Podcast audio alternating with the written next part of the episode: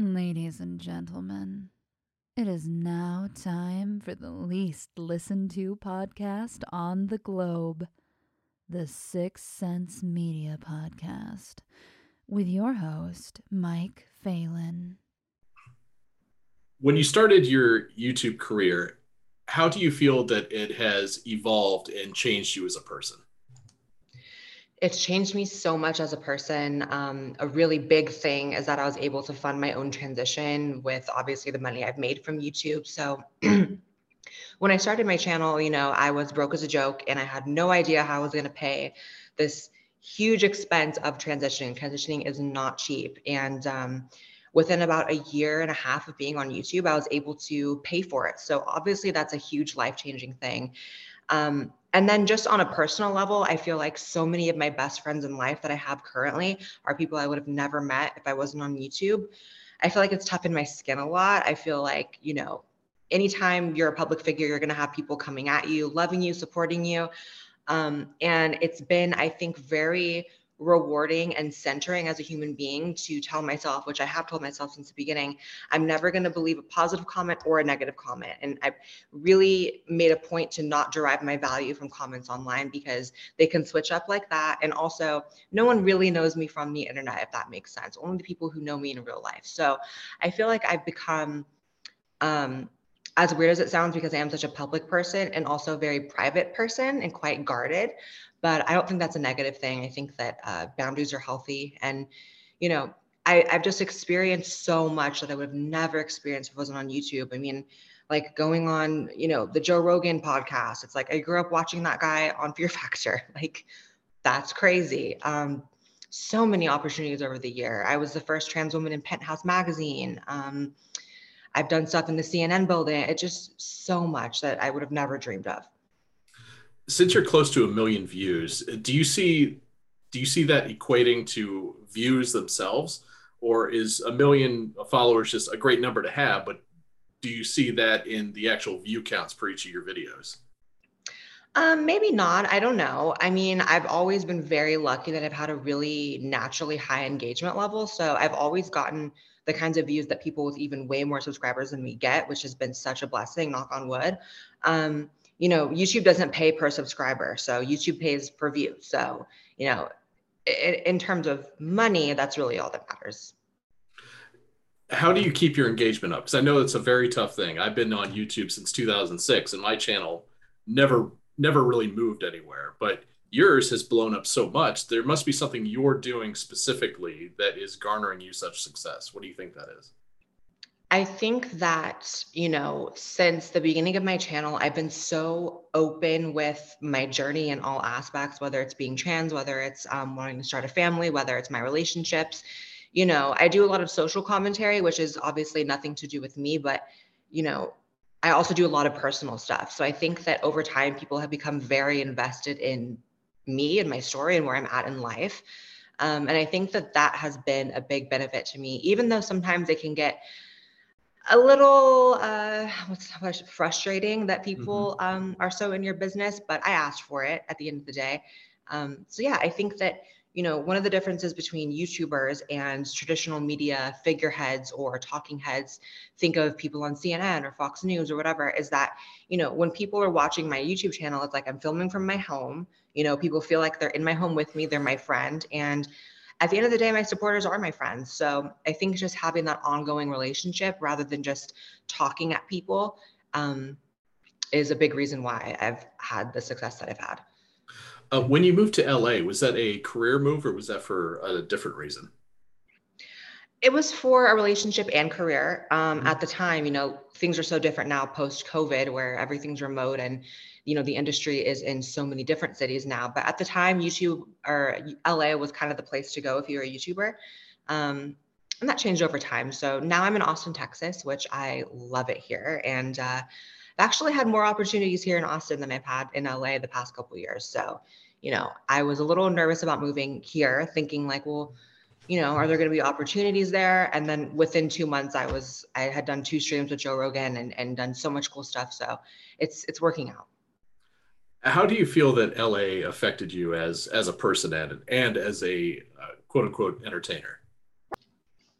So LA changed me in a lot of the sort of typical ways that you hear people talk about when it comes to the city. It is a very shallow city. It is a city in which people are a lot more interested in what you do than who you are. Um, so I think that LA had me be become quite guarded.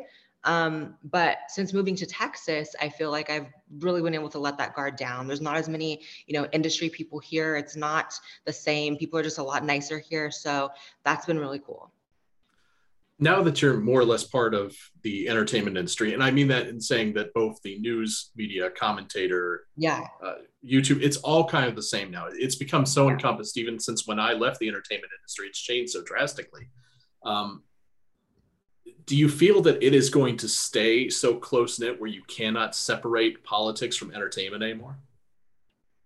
I think so. Um, you know, there you might have to be in it to understand this but the the world of like social commentary and political commentary is so similar to every other form of media. At the end of the day you're on camera you're entertaining people and you know just because it's not acting or singing like your job is to entertain people and that's how you make money and that's how you make a living. So um yeah i think those lines are definitely blurred and you know i've also always made a point to be entertaining because there are so many people that do similar content to me that frankly, in my opinion, not to name any names, but I feel like are quite boring. It just is so black and white, and you're just talking at people. Whereas I like to be funny, I like to be entertaining, I like to be personal, um, and I think that that has always set me apart as well. Now, where do you think uh, you want your career to go forward? Now that you made this move, and now that you've kind of you've kind of made your mark, where do you want to go from here? I would really love to just continue doing what I'm doing, first of all. Um, I'm writing a book right now, so that's going to be a thing. Um, you know, I'm so comfortable in the online space that I feel like a lot of YouTubers talk about how they want to eventually transition to mainstream media, whatever that is these days, right? Mm-hmm. Or or movies or film or television. And for me, anytime I've ever done television, I've walked away feeling like, eh, it's really not as fun or as cool as internet. So um, I plan to be an internet cockroach and I will be on the internet as long as there is an internet. Um, and I don't I don't want to go anywhere else. Uh, speaking of of media and entertainment, how do you feel that Hollywood has best represented you in various aspects of media? Do, do you feel that they're doing an honest job of doing it, or does it feel surface level?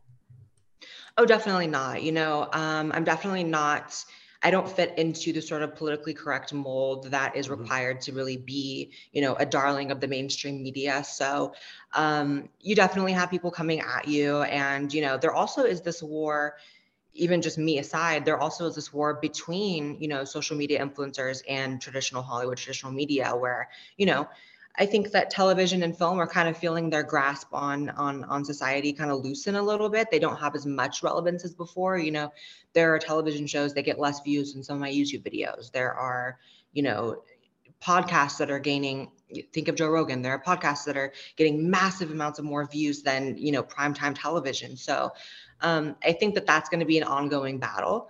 Um, and it may become a little more peaceful once traditional media understands that the internet's here to stay and it is powerful. Uh, but we'll just have to see. Uh, a little bit more of a personal question. Who is the real Blair White? When you come home, you take your shoes off, you sit down, you're you disconnect from everything. What's it like to be you?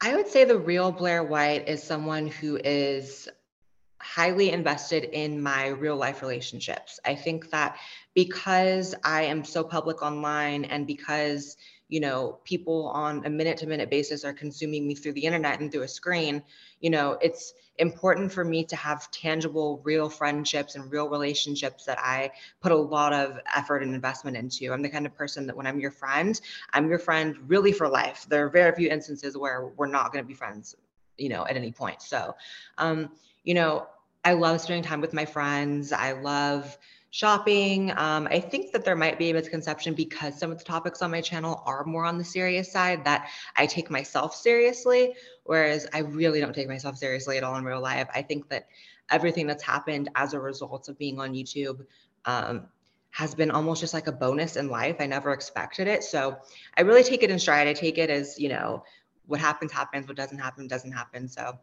feel like I'm a lot less um, serious in real life. Uh, what are some of the what are some of your favorite types of media to consume? If it's podcasts or TV shows or whatnot, what what do you find that kind of alleviates your mind from everything going on day to day? I'm a reality TV junkie. Uh, I love all the Real Housewives franchises; they're my favorite. Um, I'm also a podcast consumer. I'm really loving um, a lot of podcasts on right now. Podcasts are definitely coming up. They're so popular now. So, um, at any given point, I'm walking around my house just kind of listening to a podcast over the speakers or, you know, watching reality television. So, that's the main media I really consume. I would suggest if it's ever offered to you, do not do reality television. No, Don't be on I would never do it. my myself and my wife were on one, and yeah, it's just it's it's terrible. What show were you on? It was a, it was a home improvement show on A and E called Fix This oh. Yard. Oh. So yeah, when you have to act like yourself, but you have to be a a buffoonish version of yourself because they're looking yeah. to you're supposed to be the one getting the making people laugh.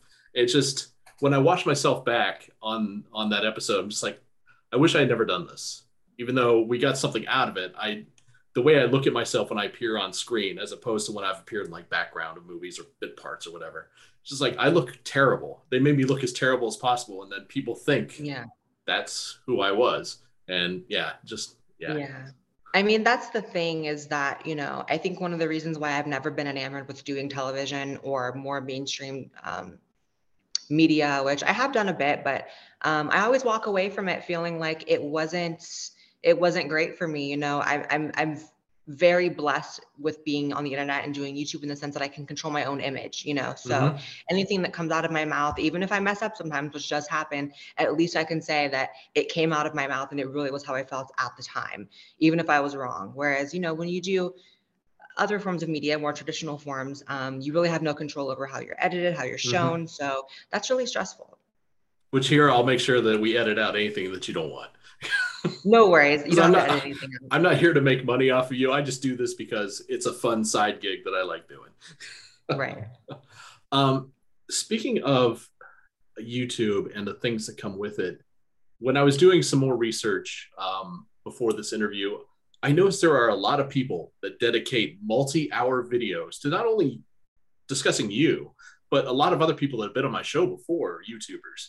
And how do you do you just kind of take that with a grain of salt when someone makes a five hour video to point out every mistake that you've made I couldn't bring myself to watch it if I tried, you know. Like I've genuinely never sat and watched one of those. I don't know who could watch anything that long. Um, but again, that like is just part of it, you know, in the sense of like you think back to traditional celebrities, you know, you think of tabloids and you think of of of that's what that is to me. Um, and luckily my fans don't take it seriously either. It's it's it's just part of being in the industry. And if you can't mm-hmm. take it, then you probably should pick a different job. Uh, if you didn't end up doing YouTube and your career going the way it was, what would you have done uh, to sustain yourself from day to day? Well, I was in college for computer science before starting YouTube, so that probably would have been the trajectory that I continued on. Um, but I ended up quitting just because why go to college to make money if you're already making money all of a sudden? Mm-hmm. So, um, so yeah, that was probably going to be the the path. Do you feel that you've made a uh, an impact that is meaningful to you? It's one thing to have views and numbers and, and the celebrity status, but do you feel that you've made a difference to people's lives? Absolutely. You know, one of the things that I'm very proud of is when I run into supporters in real life, um, you know, I very rarely have someone just casually say, Hi, I like your videos. It's it always comes along with some sort of deeper thing, like you've helped me come out of the closet, you've helped me with my family, you've helped me with this issue that you talked about in a video. So um, you know, sometimes I think it's easy to see screen names and, and and and likes or whatever and forget that there are real human beings behind that that are affected in in any kind of way. You know each person's impacted differently but i'm very proud that you know when i meet my supporters it's usually um, something a, a lot deeper than just oh i'm a subscriber. And my final question would be if someone were to come to you and say they want to get started in youtube or any any kind of online media um, what would you suggest to them would be their best best path to get started? I would say the best path is to just start. That's the hardest part. The first one is the hardest. Um, and I would say don't overthink. You know, a lot of people go into it with, okay, I need to invest all this money on an amazing camera, amazing lighting, and then I'll start. And that's kind of a trap because, first of all, sometimes you don't ever end up starting because that's just, you know, a long journey to even afford those things for most people. But also, you know, I started and my videos were the worst quality ever in the beginning, and it still ended up, you know, being a career. So maybe just don't overthink it and just jump in. And even if it doesn't happen right away, you have your whole life to make it happen. So You've been listening to the Six Sense Media Podcast. You can find more of our celebrity, composer, musician, and filmmaker interviews, as well as pop culture roundtable discussions on iTunes, SoundCloud, and Pandora.